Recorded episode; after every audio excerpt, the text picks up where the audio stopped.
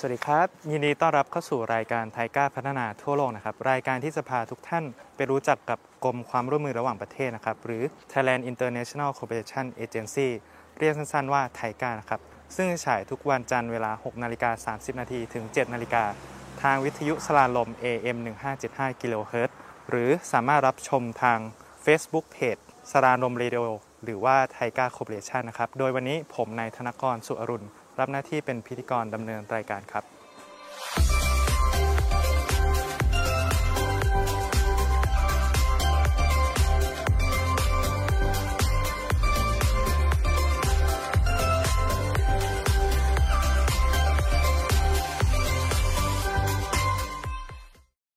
ครับวันนี้ผมอยู่ที่กลุ่มเกษตรอินทรีย์อำเภอสนามชัยเขตจังหวัดฉะเชิงเซานะครับ ซึ่งวันนี้เนี่ยเป็นโมดูลที่ 3 ของการดำเนินหลักสูตร ฝึกอบรมเสริมสร้างจิตสำนึกอาสาสมัคร ตามแนวคิดจิตตปัญญาศึกษานะครับของโครงการอาสาสมัครเพื่อนไทย ซึ่งมีทั้งหมด 4 โมดูลนะครับ หลายท่านเนี่ยอาจจะทราบไปแล้วนะครับว่าโมดูลที่ 1 โมดูลที่2เนี่ยเราไปมีการฝึกอบรมที่ไหนมาบ้าง ซึ่งวันนี้เนาะเป็นโมดูลที่ 3 อยู่ภายใต้หัวข้อการเรียนรู้กับชุมชน อย่างยั่งยืนและเศรษฐกิจพอเพียงนะครับเพื่อเป็นการไม่เสียเวลานะครับ เราจะไปสัมภาษณ์ท่านแรกนะครับ อาจารย์สมสิทธิ์ อัสดรนิธีนะครับ เป็นอาจารย์จากศูนย์จิตปัญญานะครับ ท่านจะมาเล่าถึงว่าทำไมศูนย์จิตปัญญาเนี่ยถึงเลือกสถานที่นี้สำหรับโมดูลนี้นะครับ แล้วก็ผู้เข้ารับการอบรมเนี่ยจะได้เรียนรู้อะไรบ้างที่สามารถนำไปประยุกต์ใช้ได้ในต่างประเทศครับผมก็มีส่วนร่วมในการที่จะได้ช่วยกันทำกิจกรรมการอบรมนะครับ เตรียมความพร้อมของน้องๆที่มาร่วมอยู่ในกิจกรรมเตรียมความพร้อมในการที่เราจะไปเป็นจิตอาสาที่ต่างประเทศในครั้งนี้เนาะ ทีนี้ศูนย์จิตตปัญญาศึกษาก็ได้รับมอบหมายให้ดูแลภาพรวมด้วยนะครับ แล้วก็ส่วนหนึ่งในนั้นก็คืออันนี้เป็นโมดูลที่3นะครับที่เราได้มาลงทำกิจกรรมในอำเภอสนามชัยเขตนะครับที่กลุ่มเกษตรอินทรีย์สนามชัยเขตนะครับในจังหวัดฉะเชิงเซานะครับทีนี้สาเหตุที่ทางเราเลือกพื้นที่นี้นะครับในการเป็นพื้นที่เรียนรู้ของโมดูลที่3เนี่ยเนื่องจากว่าธีมหรือว่าหัวข้อในการเรียนรู้ของครั้งนี้ เป็นเรื่องของการเรียนรู้กับชุมชนนั้นมันคือการเรียนรู้บนฐานชุมชนอย่างยั่งยืน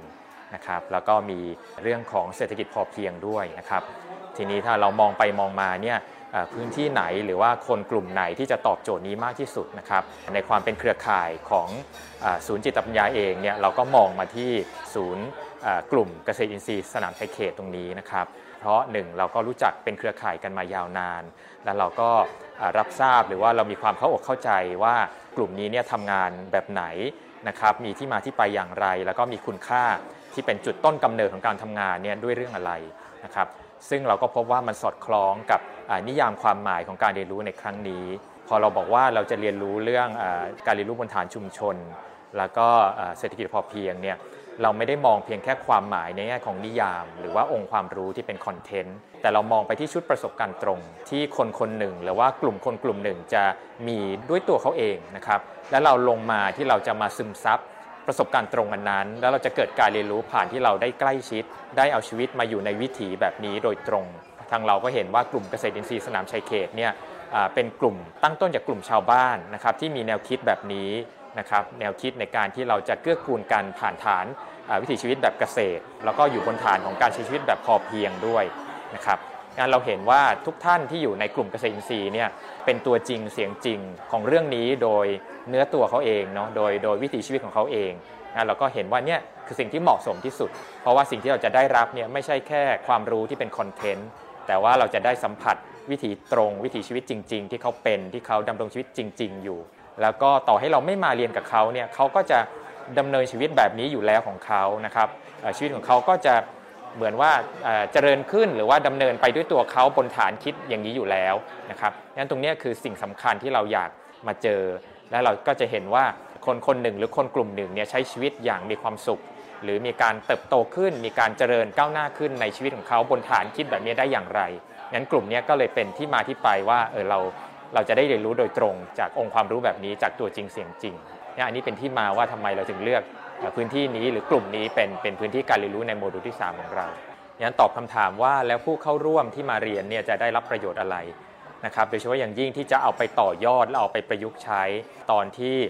พวกเขาเหล่านั้นต้องไปปฏิบัติหน้าที่หรือว่าไปใช้ชีวิตอยู่ในต่างแดน หรือไปทำภารกิจต่างๆ ที่ต่างประเทศนะครับผมคิดว่าสิ่งสำคัญที่สุดที่คนกลุ่มนี้จะได้รับหรือผู้เข้าร่วมเราจะได้รับก็คือ เขาจะไปพร้อมกับความมั่นคงบางอย่างที่เขาเชื่อมโยงกับรากเหง้า ในความเป็นตัวตนของเขา ในความเป็นชุมชนของเขา ในความเป็นคนไทยด้วยนะครับเวลาที่เราไปอยู่ต่างประเทศเนี่ยเราไม่ได้ไปเพียงแค่ว่าเราจะไปบอกชาวต่างชาติว่าเมืองไทยมีอะไรดี เมืองไทยมีอะไรน่าภาคภูมิใจ เมืองไทยมีอะไรเป็นโลโก้ trademark หรือสิ่งที่ขายได้ในมุมของสายตาของชาวต่างประเทศ แต่จริงๆแล้วเราไปด้วยเนื้อตัวของเราที่เราเป็นคนไทย แล้วคนไทยเนี่ยเรา ยังชีพหรือว่าเราเติบโตขึ้น หรือเรามีชุมชน เรามีประเทศชาติของเราบนความมั่นคงได้อย่างไร ผมคิดว่าการไปด้วยความเชื่อมโยงกับรากเหง้าความเป็นคนไทย ความเป็นเนื้อเป็นตัวที่เราหยั่งราก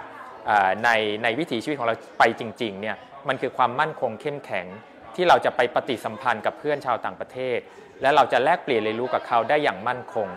เราจะไม่ไหลไปตามกระแสของโลก หรือการที่เราจะถูกคาดหวังสิ่งต่างๆ แต่เราจะไปด้วยความมั่นคงบางอย่าง แล้วเราเห็นคุณค่าจริง ๆ ว่าการที่เราจะไปอยู่กับเขาแล้วเราแลกเปลี่ยนเรียนรู้บนฐานความจริง ที่เรามีต่อกันและกัน เราไปด้วยความเป็นคนไทยที่แท้จริง แล้วเรารู้ว่าคนไทยมีความสุขหรือมีความเติบโตก้าวหน้าได้อย่างไร แล้วเราก็ไปเชื่อมโยงกับรากเหง้าในความที่เป็นคนพื้นถิ่นที่นั่น แล้วเราก็เห็นถึงภาพรวมของวิถีชีวิตเขาลงไปถึงรากฐานหรือรากเหง้าของเขาได้จริงๆงั้นการไปของเขาเนี่ยจะไปด้วยความมั่นคง จะไปด้วยความที่เขาจะไม่ไหลไปตามกระแสต่างๆ แล้วมันหวือหวาเพียงชั่วคราว แต่สิ่งที่เราจะไปเรียนรู้หรือเราจะไปแลกเปลี่ยนเนี่ยมันคือความจริงแท้บางอย่าง ที่ความเป็นมนุษย์ ไม่ว่าเราจะอยู่ที่ไหนเนาะไม่ว่าเราจะเป็นคนไทย ไม่ว่าเราจะเป็นคนประเทศใดเนี่ยมันยังอยู่บนความมั่นคงไม่ต่างกัน งั้นถ้าเราไปด้วยมุมมองที่เราชัดเจนแบบนี้ครับสิ่งที่เราจะคุยกับเขาสิ่งที่เราจะเรียนรู้จากเขามันจะเป็นความจริงแท้แล้วมันจะยังประโยชน์ได้อย่างแท้จริง แล้วยั่งยืนยาวนานนะครับเนี่อันนี้จะตอบโจทย์ถึงการเรียนรู้ว่าเราจะพัฒนาหรือเราจะแลกเปลี่ยนเรียนรู้บนความยั่งยืนได้อย่างไรงั้นถ้าเราไปด้วยความเชื่อมโยงกับรากเหง้าของเราอย่างแท้จริงเนี่ยเราจะทำสิ่งนี้ได้ ไม่ว่าเราจะไปอยู่ที่ไหนนะครับอันนี้คือสิ่งที่ผู้เข้าร่วมของเราจะได้รับนะครับ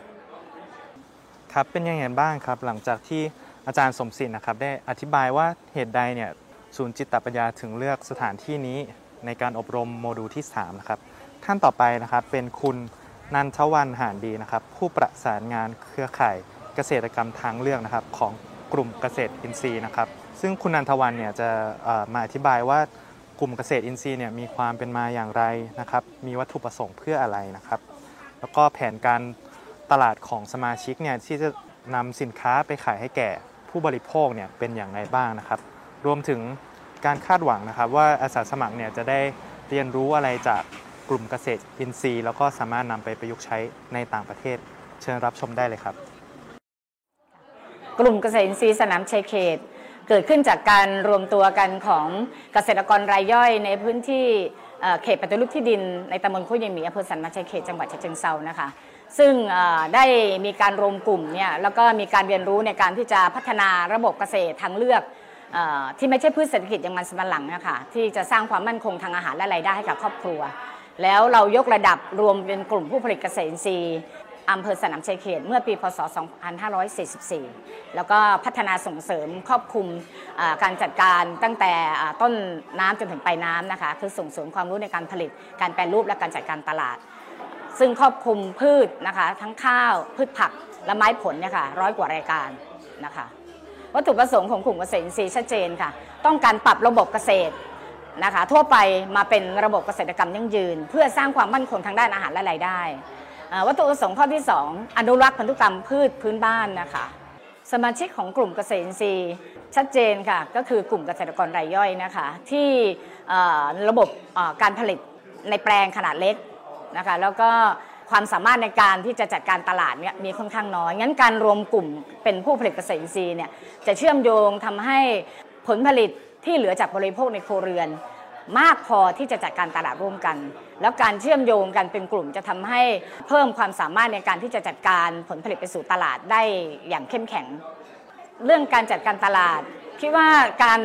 ออกแบบตลาดของเราเนี่ยนะคะ ก็จะสอดคล้องกับระบบการผลิตซึ่งมีความหลากหลาย แล้วก็เป็นพันธุกรรมของพืชพื้นบ้าน แล้วก็เชื่อมโยงกับองค์ความรู้ในการกิน งั้นการที่เราจัดการตลาดเนี่ยจำเป็นจะต้องมีการออกแบบตลาดที่มีความหลากหลายนะคะเรามีตลาดตั้งแต่ในชุมชนท้องถิ่น ตลาดสีเขียวในท้องถิ่น ตลาดสีเขียวในโรงพยาบาล ผู้บริโภคที่สนใจเรื่องสุขภาพ แล้วก็ต้องการบริโภคผักของเราแล้วมีระบบของการสั่งนะคะผักล่วงหน้า ซึ่งเราเรียกว่าระบบ CSA นะคะหรือระบบรับผักล่วงหน้านะคะรวมทั้งผู้ประกอบการค้าปลีกที่ต้องการผลผลิตที่มีความหลากหลาย แล้วก็ต่อเนื่องตลอดปีของเราเนี่ยจำหน่ายแก่ผู้บริโภคในเมืองที่ให้ความสำคัญเรื่องของสุขภาพและก็เรื่องสิ่งแวดล้อมนะคะเพราะฉะนั้นชัดเจนค่ะว่าผู้บริโภคของเราวันนี้ก็คือส่วนหนึ่งก็คือคนท้องถิ่น ที่เราต้องการให้เข้าถึงอาหารที่ปลอดภัยนะคะ บริโภคอาหารเนี่ยที่สอดคล้องตามฤดูกาลนะคะ แล้วก็บริโภคอาหารเนี่ยในวิถีวัฒนธรรมการกินของพื้นถิ่นขณะเดียวกันสำหรับผู้ บริโภคในเมือง ก็คือการสื่อสารการสร้างความเข้าใจเรื่องของการบริโภคที่จะสนับสนุนเกษตรกรรายย่อยนะคะแล้วก็เป็นการบริโภคเนี่ยผลผลิตในระบบเกษตรอินทรีย์ตามฤดูกาลหมุนเวียนกันไปตลอดปี ซึ่งระบบการบริโภคแบบนี้จะทำให้ผู้บริโภคเนี่ยมีสุขภาพที่ดีและแข็งแรงนะคะขณะเดียวกันการบริโภคผลผลิตของกลุ่มเกษตรอินทรีย์ก็สนับสนุนเกษตรกรต้นทางให้มีความเข้มแข็ง แล้วก็สนับสนุนการฟื้นฟูระบบนิเวศสิ่งแวดล้อมนะคะในท้องถิ่นเนี่ยให้มีความยั่งยืนด้วยค่ะ การส่งเสริมเกษตรอินทรีย์ของกลุ่มเกษตรอินทรีย์สนามเชเขต สร้างความเข้มแข็งให้กับสมาชิกเรานะคะ ประการแรกก็คือเรื่องของความมั่นคงทางอาหารนะคะในเรื่องของระบบเกษตรที่มีความยั่งยืน นะคะแล้วก็ลดความเสี่ยงจากวิกฤตต่างๆ ไม่ว่าจะเรื่องของสถานการณ์โรคระบาดที่ผ่านมาหรือแม้แต่เรื่องผลกระทบจากเรื่องของการเปลี่ยนแปลงของสภาพภูมิอากาศ สิ่งสำคัญที่สุดเนี่ยก็คือกลุ่มเนี่ยมีระบบการจัดการตลาดในระบบกลุ่มนะคะใช้ข้อมูลตลาดเนี่ยมาวางแผนการผลิตของเกษตรกร และทำให้เกษตรกรมีแผนการผลิตที่สามารถขายผลผลิตเข้าสู่ตลาดได้ทั้งหมดที่เกษตรกรผลิต แล้วก็กลุ่มเองมีการจัดทำระบบประกันราคา เกษตรกรทุกคนจะทราบราคาประกันของผลผลิตที่ตัวเองปลูกแล้วก็จำหน่ายเข้าตลาดของกลุ่มงั้นระบบการประกันราคา รวมทั้งระบบการผลิตที่มีความหลากหลายนะคะเป็นประโยชน์และสร้างความเข้มแข็งความสามารถในการพึ่งตัวเอง ทั้งในเรื่องความมั่นคงทางอาหารเรื่องรายได้นะคะของเกษตรกรได้อย่างยั่งยืน การที่อาสาสมัครของโครงการ พื่อไทยนะคะได้มาศึกษาเรียนรู้ประสบการณ์กับกลุ่มเกษตรอินทรีย์สนามชัยเขตที่นี่ดิฉันคิดว่าจะเป็นประโยชน์กับอาสาสมัครค่อนข้างมาก เพราะว่ากลุ่มเกษตรอินทรีย์สนามชัยเขตเราเนี่ยเป็น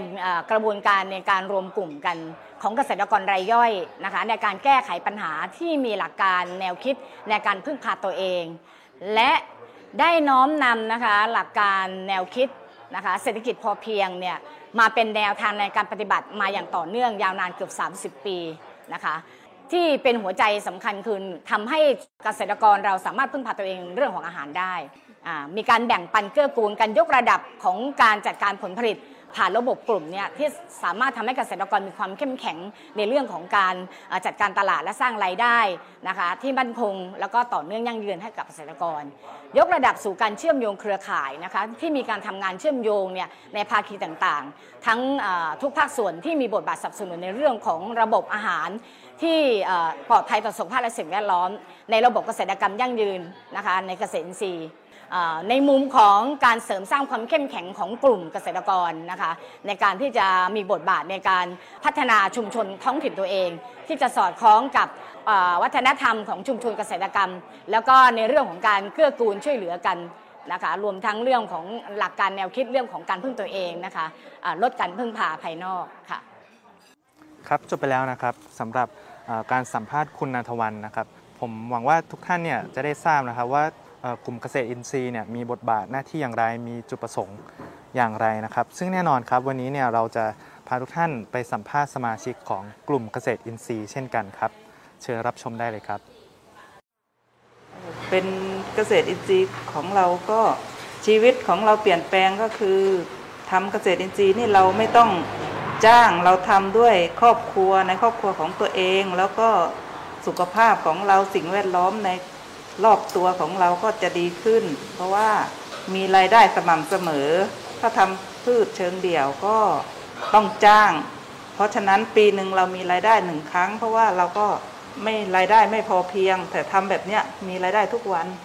รายได้สม่ำเสมออยู่ได้ค่ะ การทำเกษตรอินทรีย์ของเราก็มีความยั่งยืนตรงที่ว่าเราต้องลดต้นทุนการผลิตให้ได้ แล้วก็เพิ่มรายได้ในส่วนที่เราผลิตให้ได้ในส่วนหนึ่ง เช่นอย่างการทำเมล็ดพันธุ์อย่างนี้นะคะ เป็นการลดต้นทุนการผลิต คือเราผลิตเองได้เราไม่ต้องซื้อ อันนี้เราก็สามารถลดต้นทุนในส่วนการลงทุนของเราก็คือ การเก็บเมล็ดพันธุ์เองให้ได้ การลดต้นทุนในการผลิตลงในส่วนหนึ่งแล้ว การทำปุ๋ยเองให้ได้ หรือการผลิตในระบบเกษตรอินทรีย์ ซึ่งใช้แรงงานในครอบครัวของตัวเองเป็นหลัก แล้วก็ในส่วนที่ที่จะเป็นรายได้ เราก็สามารถจัดการเองได้โดยตัวเอง แล้วก็โดยครอบครัว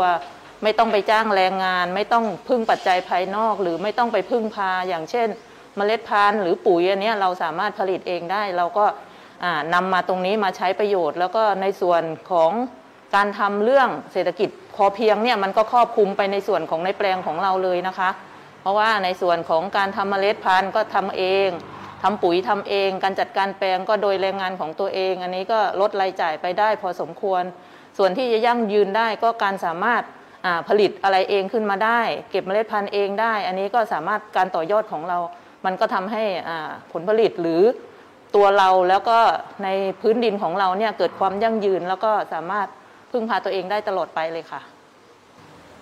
ทำเกษตรพอเพียงของเรานี่ก็เสร็จทำแบบเราไม่ใช้สารเคมี เราเดินตามรอยพ่อเราก็แบบว่าให้ผักพืชของเรานี่เรา ทำโดยที่ไม่ได้ใช้สารเคมีเราทำอินทรีย์โดยที่ว่าลดต้นทุน ไม่ใช้สารเคมีไม่ใช้ปุ๋ยเคมี เราลดต้นทุนทำปุ๋ยหมัก โดยรวมก็ เราก็ไม่มีต้นทุนมากเราก็ผลผลิตของเราก็สมบูรณ์ แล้วก็สุขภาพของเราก็ดีด้วยแล้วสิ่งแวดล้อมรอบๆบ้านเราก็ดี การนำเศรษฐกิจพอเพียงมาใช้ในช่วงวิกฤตโควิดของเราก็คือ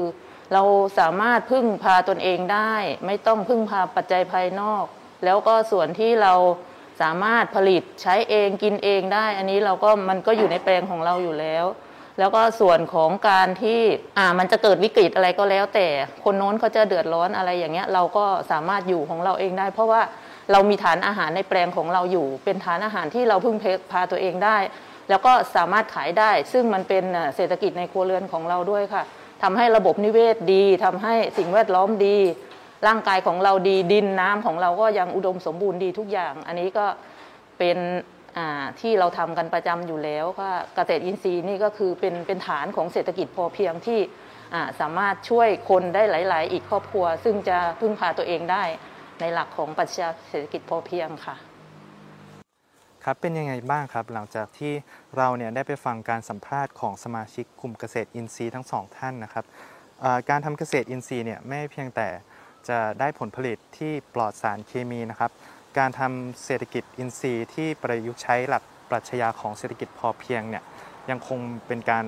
ทำเกษตรที่มีประสิทธิภาพ โดยเฉพาะในวิกฤตการณ์โรคระบาดของโควิด -19 ในปัจจุบันอีกด้วยนะครับ ซึ่ง ในลำดับต่อไปครับลำดับสุดท้ายเนี่ยจะเป็น